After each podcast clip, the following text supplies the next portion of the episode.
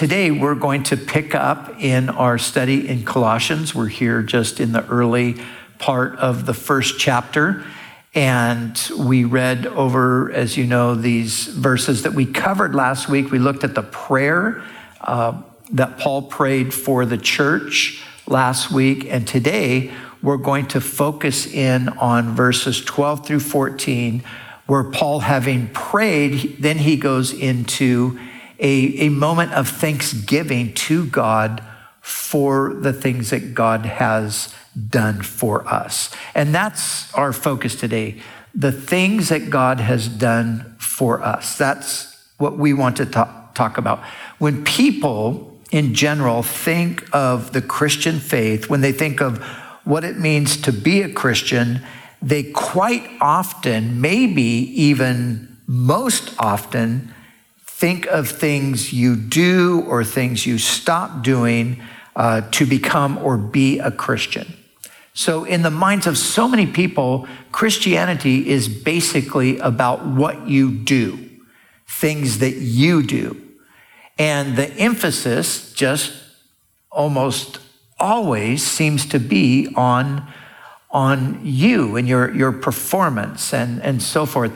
But you know, that is not what Christianity is first and foremost all about. What Christianity is first and foremost all about is what God has done. The great British preacher from the mid-20th to the late 20th century, Dr. Martin Lloyd-Jones, he put it like this. Let me read it to you. He said, "This idea is as current today as it has ever been, that the message of Christianity is to call us to do something to put ourselves right, to put the world right, to stop this, to stop that. But the very first principle of Christianity denies that completely. It is the exact opposite. Christianity is first and foremost a proclamation of what God has done." That's what Christianity is. It's first and foremost a proclamation of what God has done. And this is so important for us to understand. And quite frankly, this is something that is missed very, very often in the church. Oftentimes preachers get this wrong. Oftentimes the message coming from a pulpit, it really comes down to things you should do, things you shouldn't do. The focus is upon behavior. Now, behavior certainly has a place in our Christian lives, but it's not the first place. Behavior is a result of something else. And the Bible itself, and Paul in particular, lays out Scripture in such a way as to where he always emphasizes initially what God has done for us. I'll give you just a couple of quick examples. The book of Romans, which is considered many to be the most thorough doctrinal presentation of the Christian faith, the book of Romans, the first 11 chapters are dedicated to what God has done. The first 8 chapters are specifically dealing with what God has done for us in Christ. Chapters 9 through 11 talks about what God has done and will do for the people of Israel in the future. And it's not till you get to chapter 12 that you actually get to the personal application. And so chapter 12 begins with these words. There Paul says, "I beg you, therefore, brothers and sisters, by the mercies of God." Therefore, I beg you, brothers and sisters, by the mercies of God, that you present your bodies a living sacrifice. So when he says, therefore, he's connecting back to everything he's been saying. So what he's doing is he is finally appealing to them regarding their behavior, but he's doing it based on everything he's already said to them.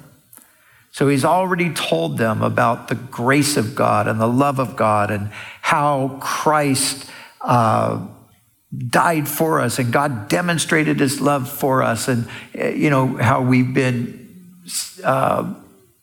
filled with the Spirit, and there's no condemnation, and all of those things. He's already told us all of that. And then he gets to the point of, now, because this is the case, you do this.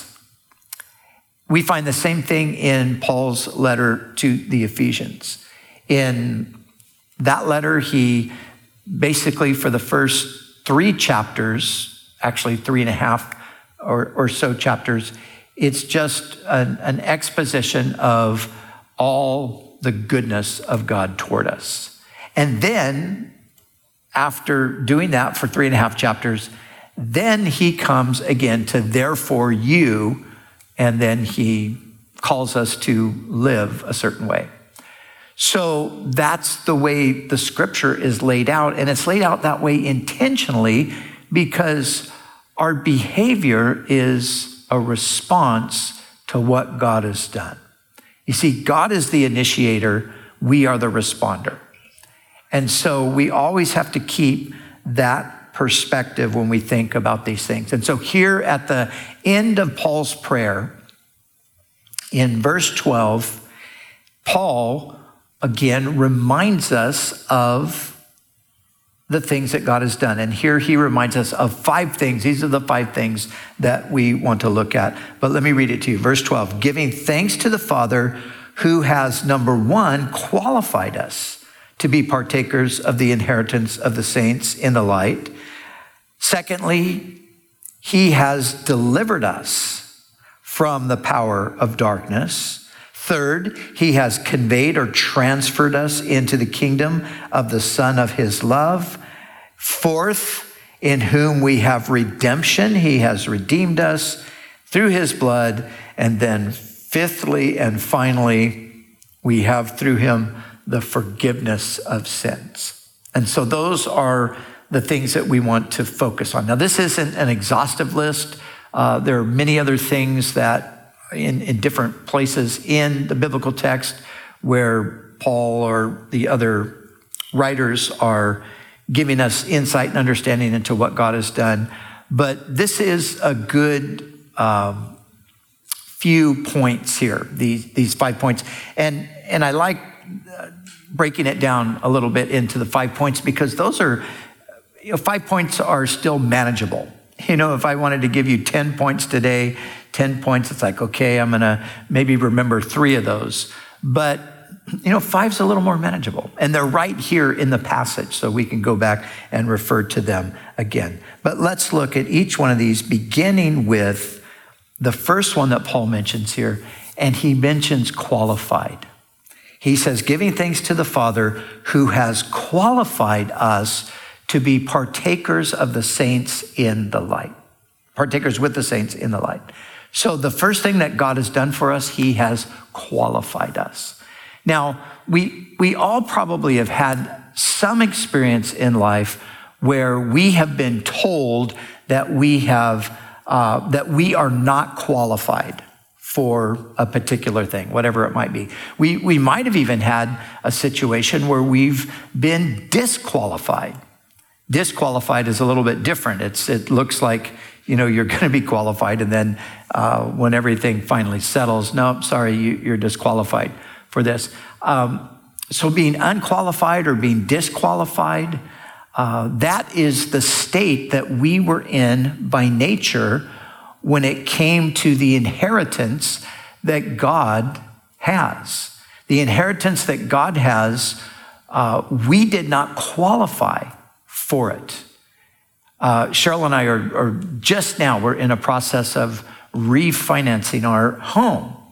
And, in order to do that, you have to go through all of this paperwork and these things. But basically, what it comes down to is, do you qualify? Do you qualify for this loan? And hopefully we're going to qualify. Everything is going to be fine. But I've had experiences in life where I have not qualified for certain things. I've had experiences in life where I have been disqualified. And when we think of the human condition, our state in sin, that has disqualified us from the inheritance that God has for people. But what has God done? Well, this is the great news. He has qualified us. He has qualified us. He has stepped in and basically done for us what we could not do for ourselves. There was no way that I could qualify myself. When you look at all of the paperwork, when you look at all of the background and everything, you're going to have to just recognize that Brian doesn't qualify for this inheritance. But the Lord says, no, I will qualify him. And that's what God has done for us, for his people. He has qualified us so that we will then partake of the inheritance of the saints in the light. So God has this inheritance. God has these riches. Again, think of an inheritance. If you think of that like we normally do, you're thinking of some great amount of money, perhaps, or maybe some property, or something that was left to you by a rich relative. And so you've got an inheritance coming. Well, God has an inheritance for his people, for the saints. And although we are by nature disqualified, what Paul is telling us here is that God has qualified us. How has he qualified us? He's qualified us through the righteousness of Christ being imputed to our account. So, when you're talking about qualifying, maybe like for a loan or something like that, you're looking here and, so here's a paper, my name's on it. And then there's a stamp there, and the stamp is basically in red, unqualified or disqualified.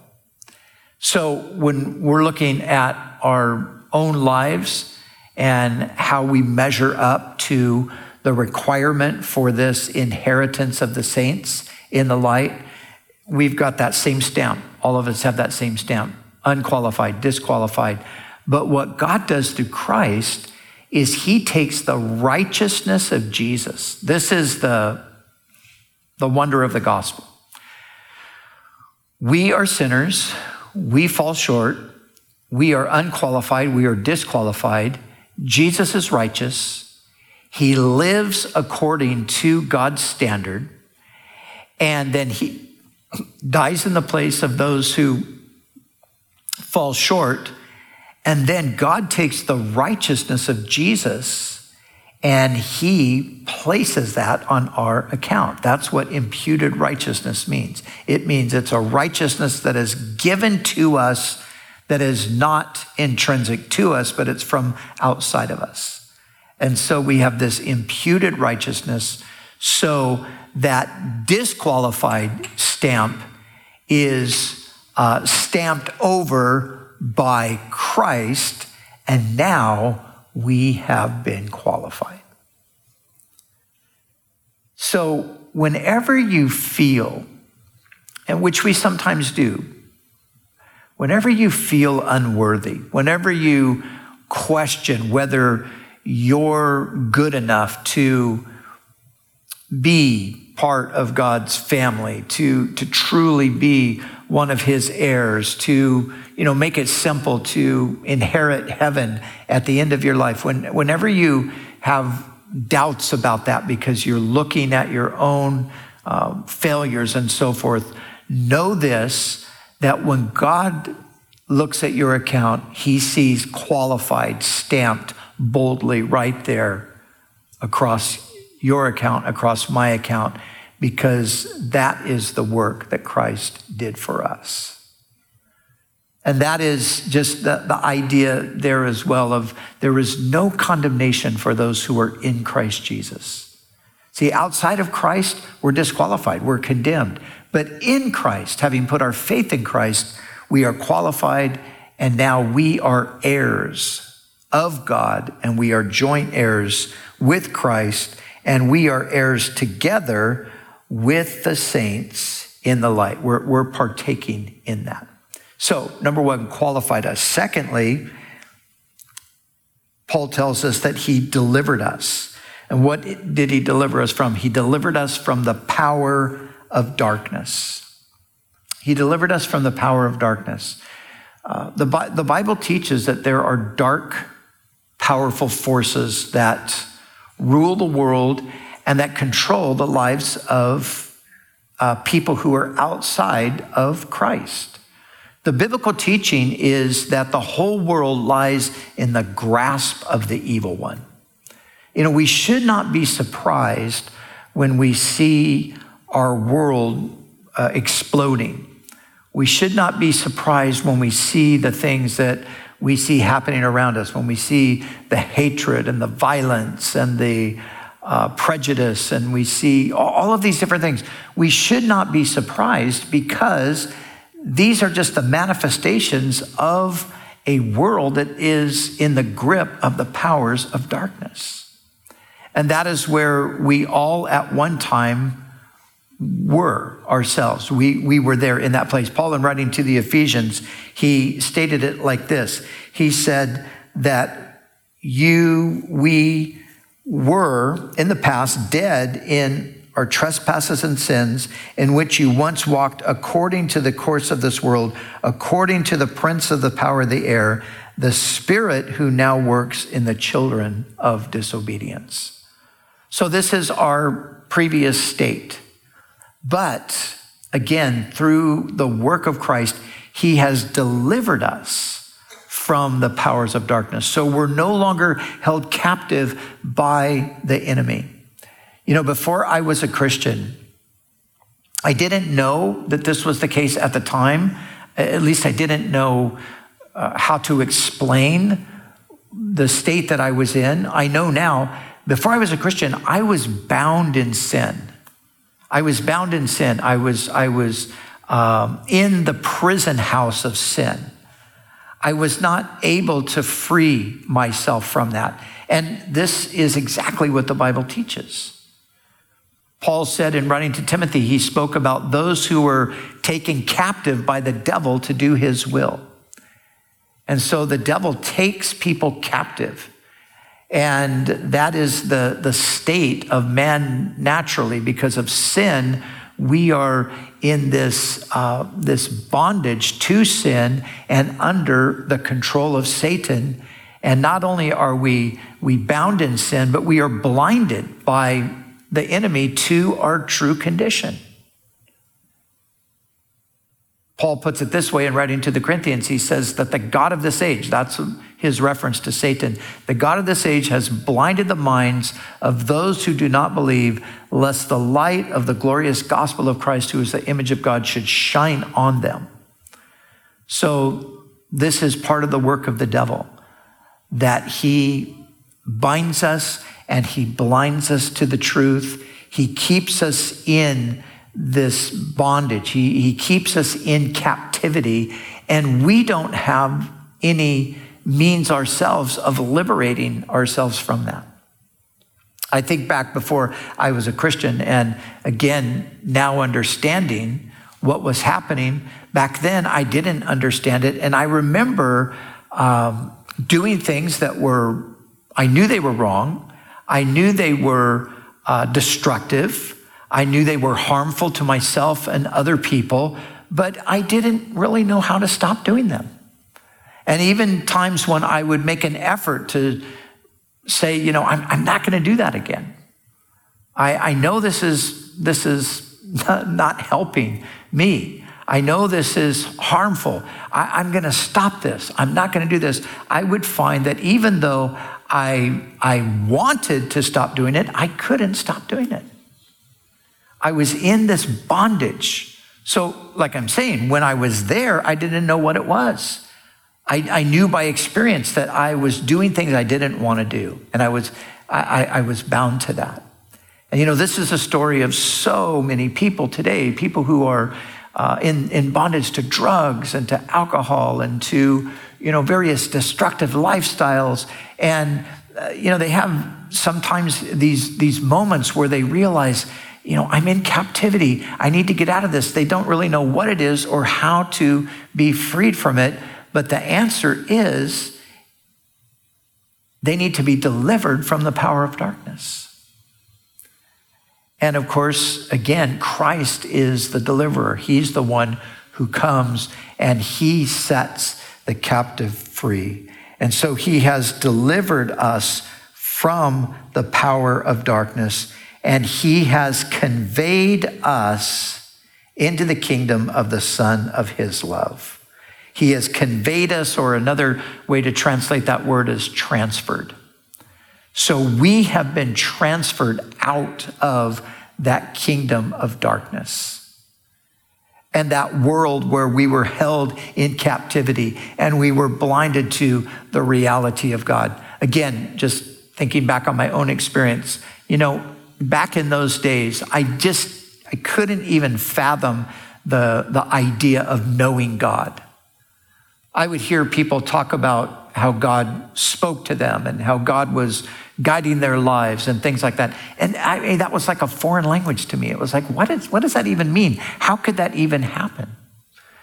You see, I was in bondage to sin, and I was under the dominion of the enemy, living in the kingdom of darkness.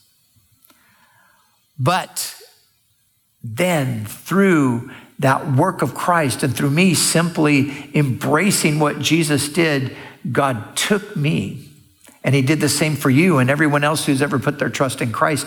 He transferred us out of that kingdom of darkness, and he placed us in the kingdom of the Son of his love. When Paul was sent to preach the gospel by Jesus, you remember the story how Paul was on his way actually to Damascus to apprehend Christian people there and to take them back to Jerusalem for trial, that they would be imprisoned or executed. And as he was making his way to Damascus, you remember he saw a light that was brighter than the noonday sun. And a voice began to speak to him, "Saul, Saul, why are you persecuting me? Who are you, Lord? I am Jesus, whom you are persecuting." When Paul rehearses that story later on in his life to King Agrippa, he tells King Agrippa that something that Jesus said to him. It was very, very fascinating.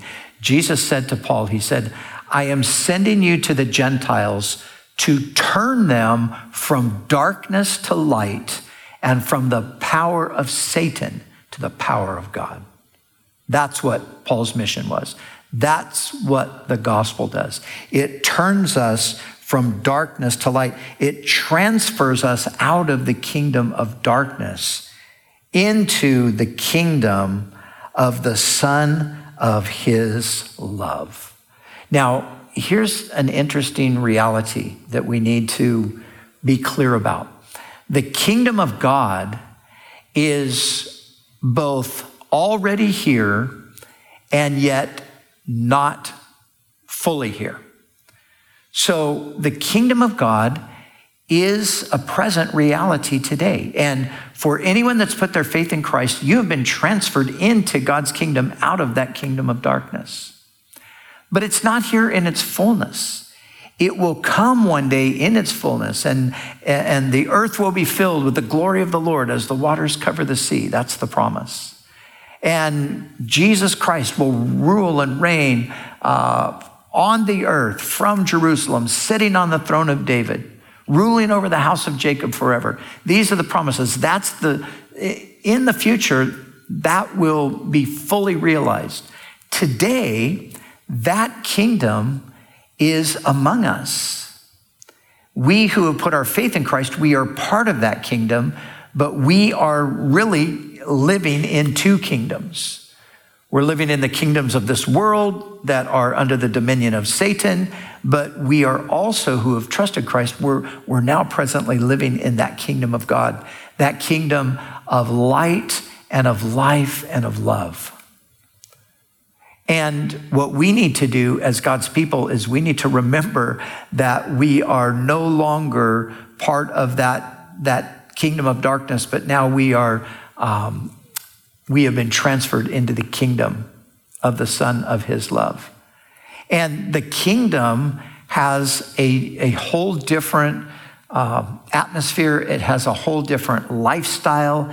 It has just a completely different way of thinking and doing and treating one another. And, you know, the church is, in one sense, it is the visible presence of that kingdom in the world. And we talked about this a little bit last time when we were looking at Paul's prayer for the church. Remember, we were talking about how important it is for us to recognize today that we are the representatives of Christ on the earth.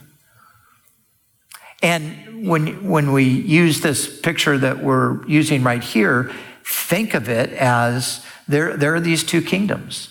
And the vast majority of people are still there in the kingdom of darkness, but there's manifestations of the kingdom of Christ all over the world, local church bodies, Christians gathered together.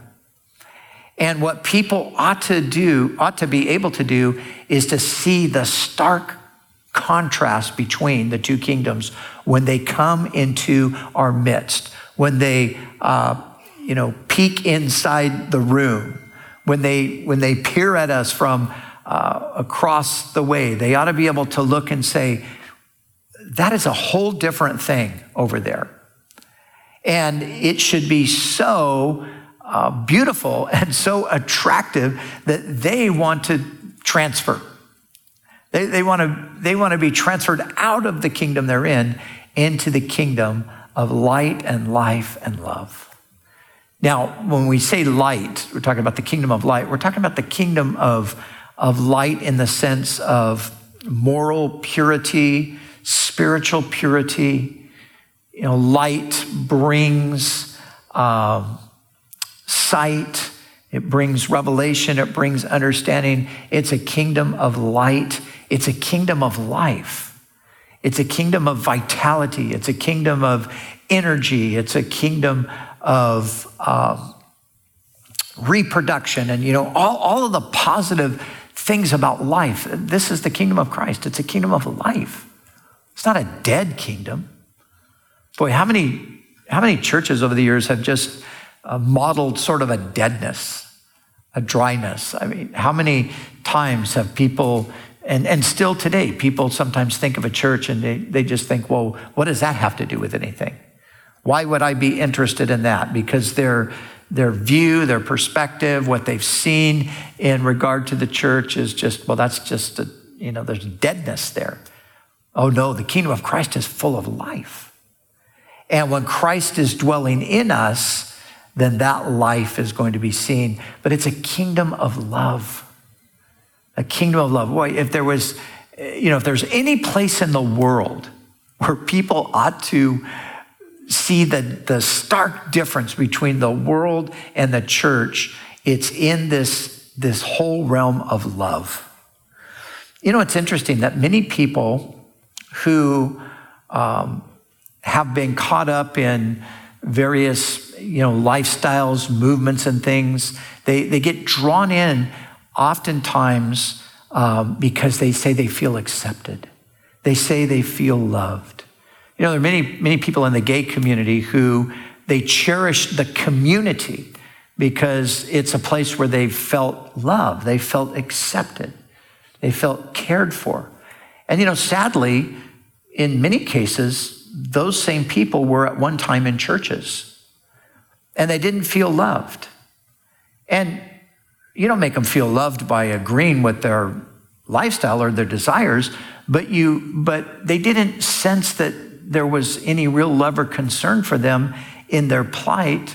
They didn't feel like anyone was willing to listen and to be sympathetic and to try to give some help and so forth. And so they just decided, well, that, that's not a place where I want to be. That's a place where I don't feel at all loved. I was talking to our school staff earlier this week, and I was talking about the cultural transition that we've been going through here at our own church and how we have not at all changed our theological views or positions on anything. We're a very theologically conservative church, but we have been going through a process of culturally changing, recognizing that the world around us is different and that we have to navigate things differently. And I was talking about Pastor Chuck Smith and how, many knew Pastor Chuck after the earliest days of what God did at Calvary Chapel. And many knew him when he was very much settled and established as a long-term pastor and a voice in the community and the world.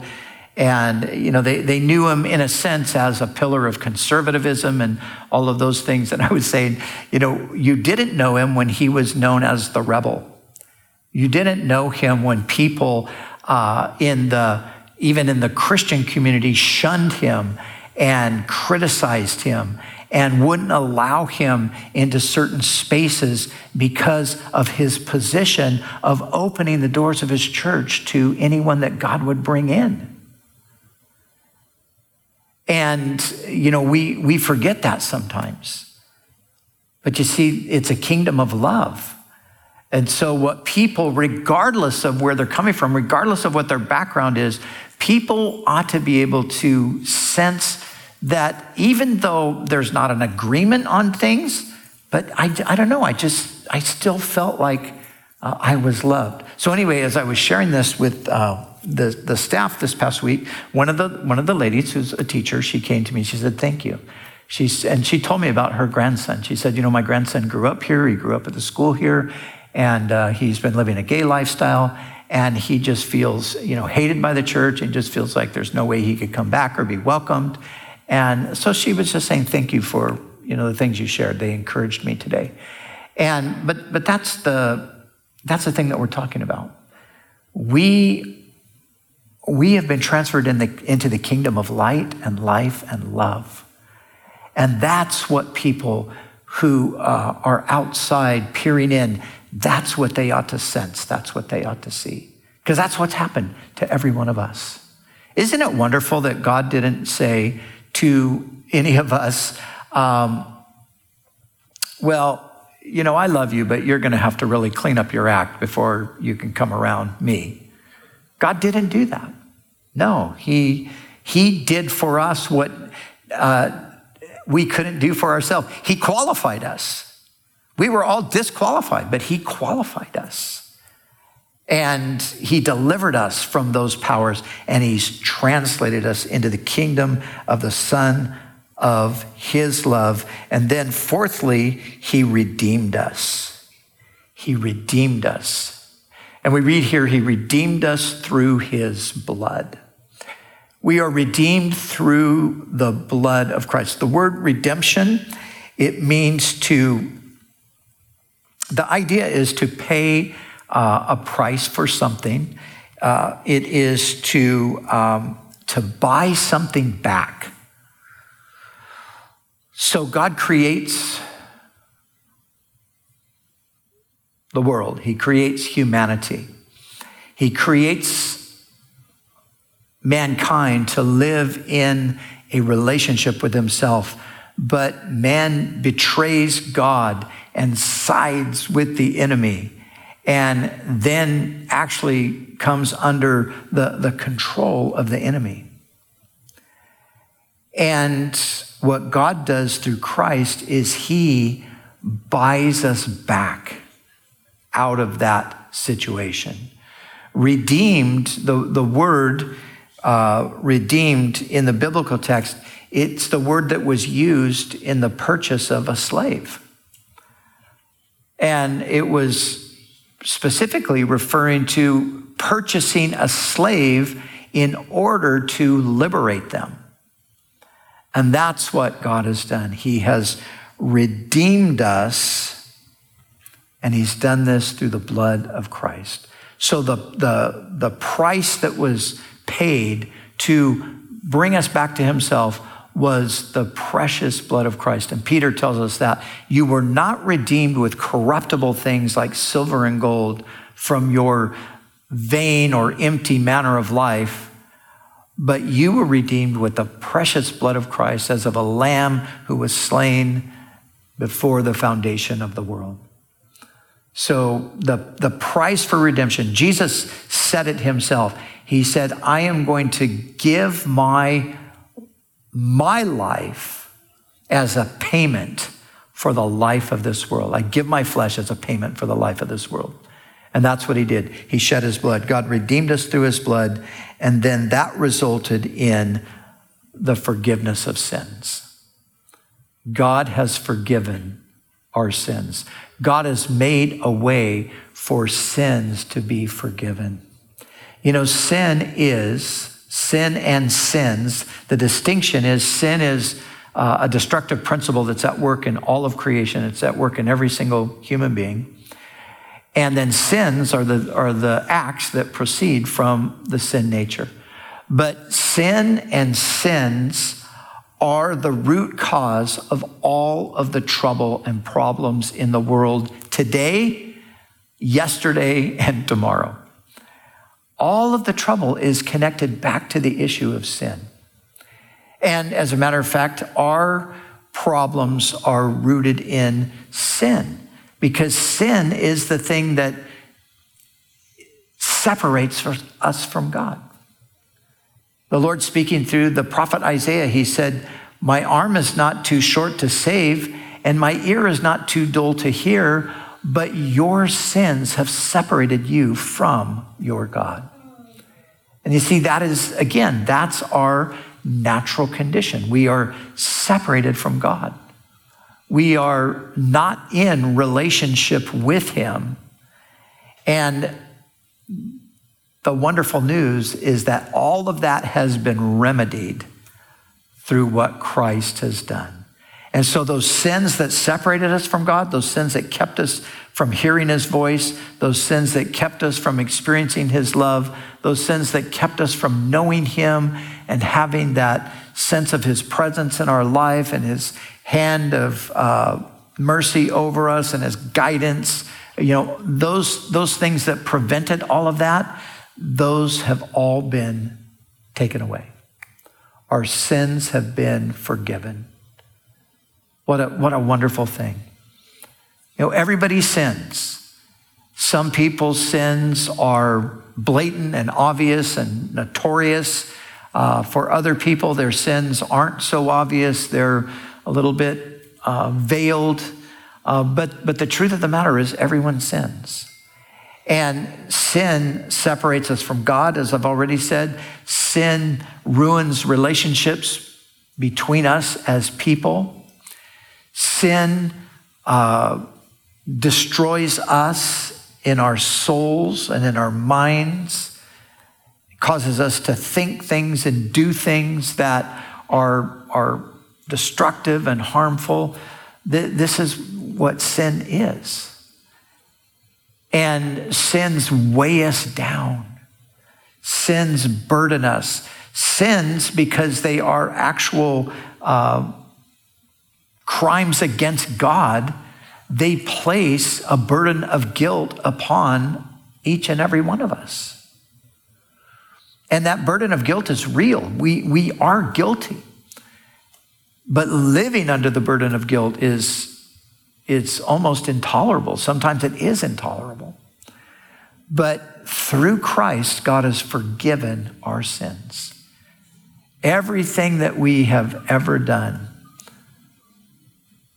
that's been wrong, everything that we've ever done that's been a violation of God's commands, everything that we've ever done to harm another person, whether we intended to or we didn't intend to, nevertheless, it was the case. All of that is forgiven. You know, sometimes we don't appreciate forgiveness so much because we don't realize how much we've been forgiven. Remember the story Jesus told about he went into this religious leader's house, and while he was there, this woman came in and fell at his feet, and she began to weep, and she was, very demonstrative. She was weeping. Her tears were falling on the feet of Jesus, and she was washing his feet with her hair. And the man that invited Jesus to dinner. He was a religious leader, and he sat there and he thought, oh my goodness, if Jesus knew this woman, if he knew what kind of a woman she was, he couldn't possibly allow this. If he were really the Messiah, he would not let a woman like this touch him. So for this guy, he thought, hey, you know, I'm a pretty good person. This woman, she is wicked, evil, sinful. Jesus shouldn't be allowing this. And what he didn't know is that Jesus could read his mind. All this was going on in his head.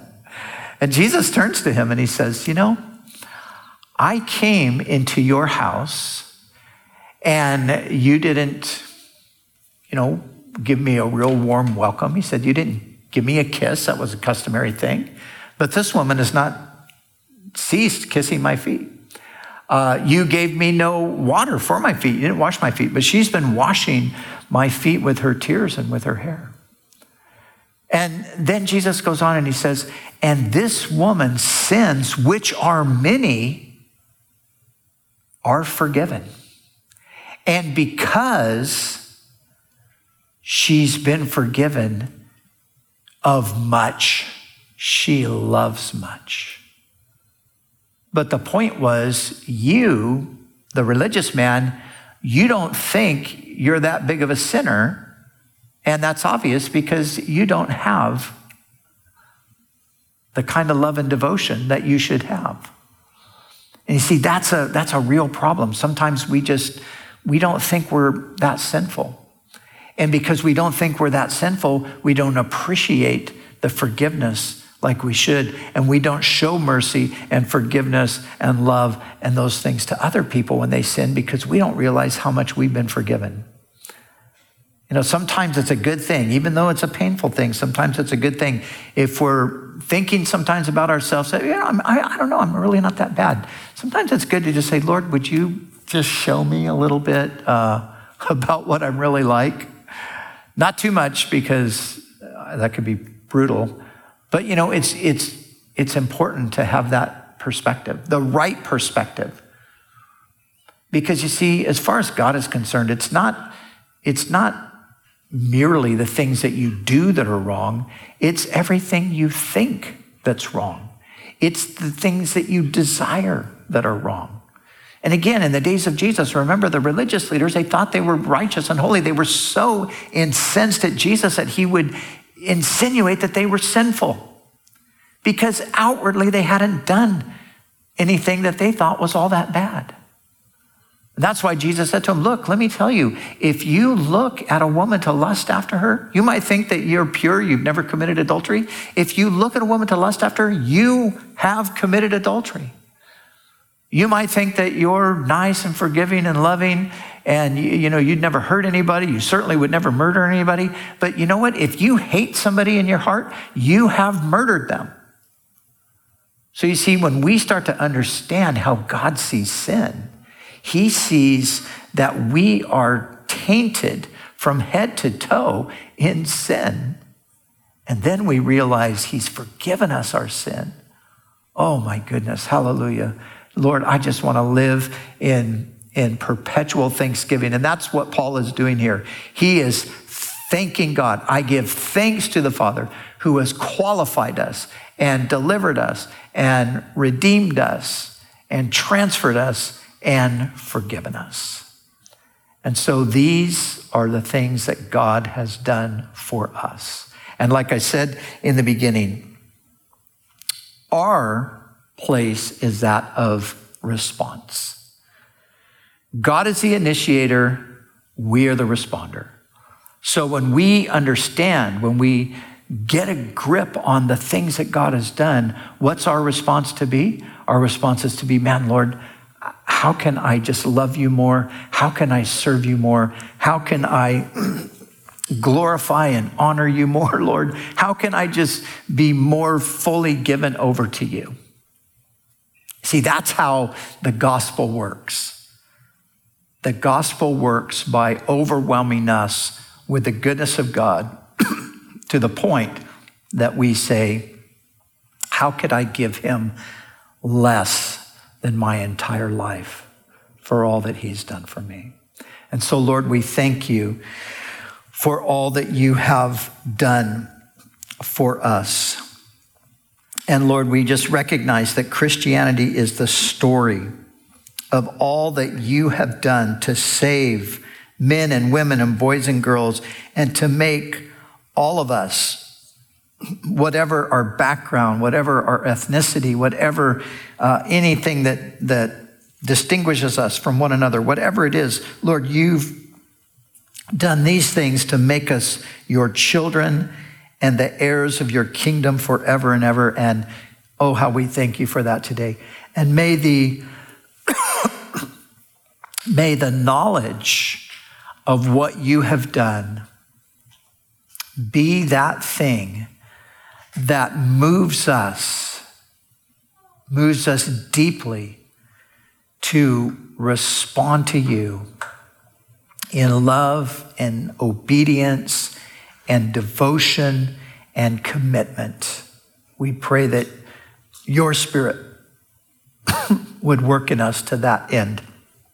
And Lord, I pray if there's anyone with us or anyone tuning in, watching online, anyone listening over the radio that has not yet received the blessing of your goodness, the qualification that you provide for us, the deliverance that comes, Lord, the transference from the kingdom of darkness into the kingdom of light, the redemption and the forgiveness. I pray that they would not go another moment without receiving it. Help them to open their hearts today, to call upon you, that you might come and bring to them all the blessings of salvation through Christ, in whose name we pray. Amen.